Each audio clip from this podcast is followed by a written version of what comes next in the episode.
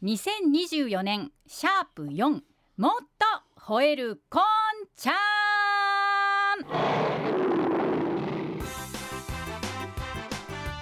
もっと吠えるこんちゃんです。この番組は MBS ラジオこんちはこんちゃんお昼ですよの人気コーナー。吠えるこんちゃんで時間が足りずに吠えられなかった毎日のニュースの中からこんちゃんがやっぱりどうしても伝えたいこと。黙っていられないことを項目別に皆さんに鋭くご紹介させていただきます。今回のアシスタントは昭和プロダクション所属の浅山久美が務めます。よろしくお願いいたします。では記事をご紹介します。今回はこちら。1月27日朝日新聞から陸上自衛隊ヘリ事故。正常なエンジン切って墜落か？これがねまあまあちょっと難しいことなんですけどもあのこれ記事が一番最初に出た時に言ってたのは宮古島の、はい。あのー、まあ、どういうふうになってるかって宮古島の方に派遣されてきた偉いさんです。要するに、えー、自衛隊の一番西の橋の守りを守るための部隊っていうのがあって、うん、今はそこに一番力を入れてるわけですね政府としては。っていうのは台湾で何かがあった時に絶対その、えー、何か影響があるのはやっぱこの辺やると。はい、だからそのまあ宮古島の辺りで、まあ、とりあえずどんなもんかそのそこを見とかなあかん。ということで派遣されてきた偉いさんが、えー、その様子を見るために初めてこう視察に来られたわけですよね。で熊本県を拠点とする第8師団っていうところが、まあ、基本的に守りの中心になってるんですがその第8師団の師団長も乗って、えー、隊員6人操縦士2人整備員が2人計10人乗ったヘリコプターが突然あの墜落したんです。はい、でその途中に何か連絡とかそんなのがあればよかったんですがそういう SOS 的なその、えー、トラブル発生どうのこうのっていうのは全然なかったんですね。でなんなんでやろう、うん、でしかもあの第8師団の師団長ですからつまり、えー、その熊本に拠点がある自衛隊の部隊の全ての部隊のあの一番偉いさんなんですよ。そんな人が乗る時のヘリコプターって特別にあの、えー、いろいろとこう検査するんですよ。うん、ででも当然ね偉い人が乗ってる時何かあったらえらいことやから、はい、それはもうそういうことでないようにっていうことで、えー、やろうとするわけなんですがそのヘリコプターというのがですね UH60JA と言いましてですねこれはあの、えー、皆さんは映画で見たことのあるっていうこと方がおいでになるかも分かりません。ブラックホークダウンっていう名前の映画が上映されましてですね。映画の中に出てくるヘリコプターの通称はブラックホークっていうんです。このブラックホークという名前のヘリコプターはこれはね世界的にあのすごい能力を評価されてる飛行機で世界各国でこれブラックホークを、え欲しいって言って買って自分のところで使ってる軍隊ってたくさんあるんですが、その軍隊の中でもですねあのうちも欲しいうちも欲しいってみんなで言われるんですがなんでそんなに人気が高いか。その各国で何をしてるかって言ったら各国特殊部隊を運んだりとかですね特殊任務に当たったりするヘリコプターがこのブラックホークなんです。特殊任務、特殊任務なんで、はい、ブラックホークはなんでその特殊任務かっていうとあの天候が急にこう変わったりとか風が吹いたり雨が降ったりとか雪が降ったりっていうそういう天候に対しての天候の変化について強いんです。でまああのヘリコプターって大体そのね雨とかああいうのがあんまぎょうさん降るとあんま良くないとかって言われるんですけれどもでもこのブラックホーク自体は雨なんか強い。でだから例えば、えっと、津波とか大雨であの被災地になったところの家が孤立してで家の屋根とか2階のところに手振って「助けて!」って言ってる時にヘリコプターが飛んできて、はい、であの隊員が一緒に降りてきてで一緒に抱えるようにしてで上上げてで連れて帰ってくれるっていうあれをやってたヘリコプターがほとんどこのブラックホークなんです。あそうなんですね、でこれはねあの天候に強いそのちょっとした風とかあんなものにも強い本当にねあの助けてくれるヘリコプターなん。だからその救済どうのこうのって言ったって特殊任務,、ね、任務で敵地に降りたその自分の味方を回収しに行ったりとかね。そういうこともできるヘリコプターなんだ。だからあの頑丈でしかもあのこう、うん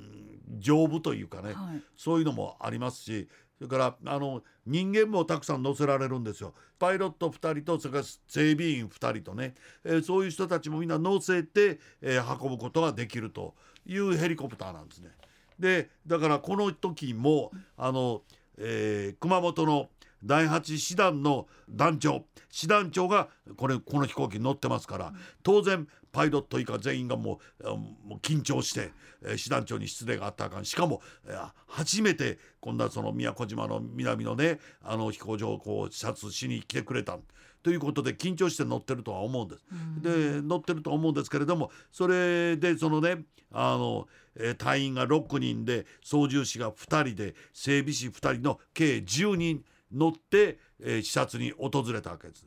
で視察で伊良部島のところにですねあの伊良部島って宮古島のね南の方にあの港があるんですよ。港のあるとちょっとししたところの、えーほんのほんのちょっとしたところにですねあの下地島っていうのがあってね伊良部島下地島とこれはもう島というよりも本当に陸地ちょびっと陸地みたいなところで、えーもうすぐ見渡せるようなところな。んであの宮古島本島からこの伊良部島までは橋がかかっててですねその橋をこう渡っていくとあこの飛行場がある。これここがねこんな南の果ての島なのに実はここに3,000メートルのあの滑走路がある。でこんなでっかい滑走路があるところっていうのはまずあんまないんですよ。でもなんでこれがあるかっていうとここでですね実は、えー今は自衛隊がメインで使っておりますがそうなる前はここは、えー民間航空機のあの離着陸の練習場だったでそれだけじゃなくて、まあえーアメリカ軍も使ってましたしアメリカ軍なんか使う時はここはあの航空母艦の離着陸の練習ねあのここの飛行場を使ってたんです。で航空母艦じゃなくて陸地だったらあの風の影響とかそういうのは波の影響とかあんまないですからあのとにかくその限られた狭いところに降りる飛び上がるっていうその練習をここでしてたんですね。で、えそういうその飛行場としては距離が長い南のそんなところにしてみたらあのかなり、えいい滑走路がある、ところだったんですでそこを今あの陸上自衛隊とそれからアメリカ軍が両方で上手に、使い分けをして、使っているというところででそこがどうなっているのかを、えーまあ、偉い人が見に来たとこういう状況なんですね。でこれがですねあのずっとヘリコプターがずっと回っていってるっていうところまではもう分かってるんです。でそので追跡されてレーダーでそのずーっと追跡しててで解析されてるんですがそのあるところで急にピヤッとレーダーから消えた。どこ行ったんかなと思った時にはもう消えた後でえどうなってんの？ってでそれ例えば救助を求める無線とかそういうのは全然なかったんですよ。ないがままあの消えてしまってですねで突然だったわけです突然よね本当に突然だ本当に突然でしかもですねあの乗ってた全員10人全員が亡くなってるんですよ。はい。だから墜落以外にはあんまり考えられへんなということを言ってたんででいやひょっとしたらミサイルで撃たれたんちゃうかっていうそんな話も出たぐらいあの異様なことだった。突然自衛隊のしかもその陸将の乗っているね将軍の乗っている、えヘリコプターが突然落ちる消えるそんなことはないぞって言ってたのがいやあったんやからしょうがないということなんですね。それでまああのそれでどうするかっていうことをいろいろ言うててでも、まとりあえず機体を回収しようということで機体を回収したんですね。機体を回収したらこれがあの FDR っていうのがありましてこれフライトデータレコーダーっていうのがあるんで FDR が見つかるとほとんどのことは分かると言われてるんです。はいっていうのはねもうそのあのフライトデータレコーダーにはですねあの飛んでる時のデータが全部その中に入ってるとだからかなりのことが分かるんですよ。それでそれでそれが見つかったからわいずれ分かるだろうって言ってもうだいぶ経つんですね。ね事故が去年のじ去年の4月ですからね。とら解析っていうのはね皆さんが考えてるようにあの、えーなんていうのあのテープレコーダーとか CD とかねああいうので録音したりするのとはまた違うんですよ。あでこれは全部データですデータですからもうあのコンピューターの信号ですよね。でじゃあ信号で全部入ってるんでその信号をもういっぺんその、えー起こして返して元の音に変えてというそういうこういろいろ操作がいるわけでこれあの解析するのに本当に1年近くかかるの普通なんですよね。でそれでその FDR というそのフライトデータレコーダーをずっと解析に入ってたんです。で最近分かってきたのはですね、えー実はあの海中から見つかったこのフライトデータレコーダーをつぶさに解析していったらですねあのヘリコプター総発って分かります？あのエンジン総発。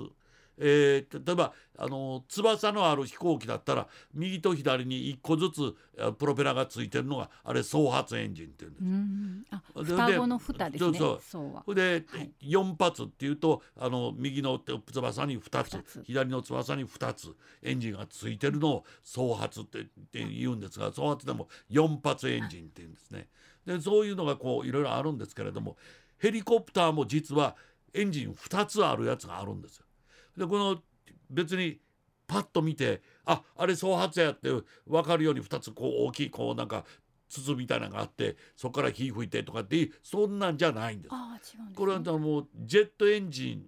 ではあるんですよジェットエンジンではあるんですけれどもこれはそのエンジンが、えー別に火吹いて後ろへ炎を飛ばしてその反動で前へ行くという基本的なジェットエンジンではないんですこれは回転するジェットエンジンです。でエンジンの力でこう回転して回転をその回転を右と左と一つずつあるエンジンの回転を一つの真ん中にあるポール主軸のものにこう伝えてこの主軸を両方のその、えーエンジンの回転をこの主軸に伝えてその力でもって大きいあのローターという一番大きいあの羽がありますよねあれをぐるんぐるんぐるんぐるんぐるん回すわけです。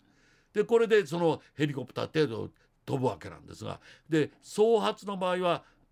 うんなんで総発にしたかっていうと2つのエンジンであの動かすとパワーがその分強く伝わるので速度も速くなるしから安定性が増すという、えー特にこのブラックホークの場合はですねあの安定性というところに、えー力を置いてましたですね。で最高時速は25060キロなんですよ。だからそんなにむちゃくちゃえーピャーッと飛ぶヘリコプターでもない。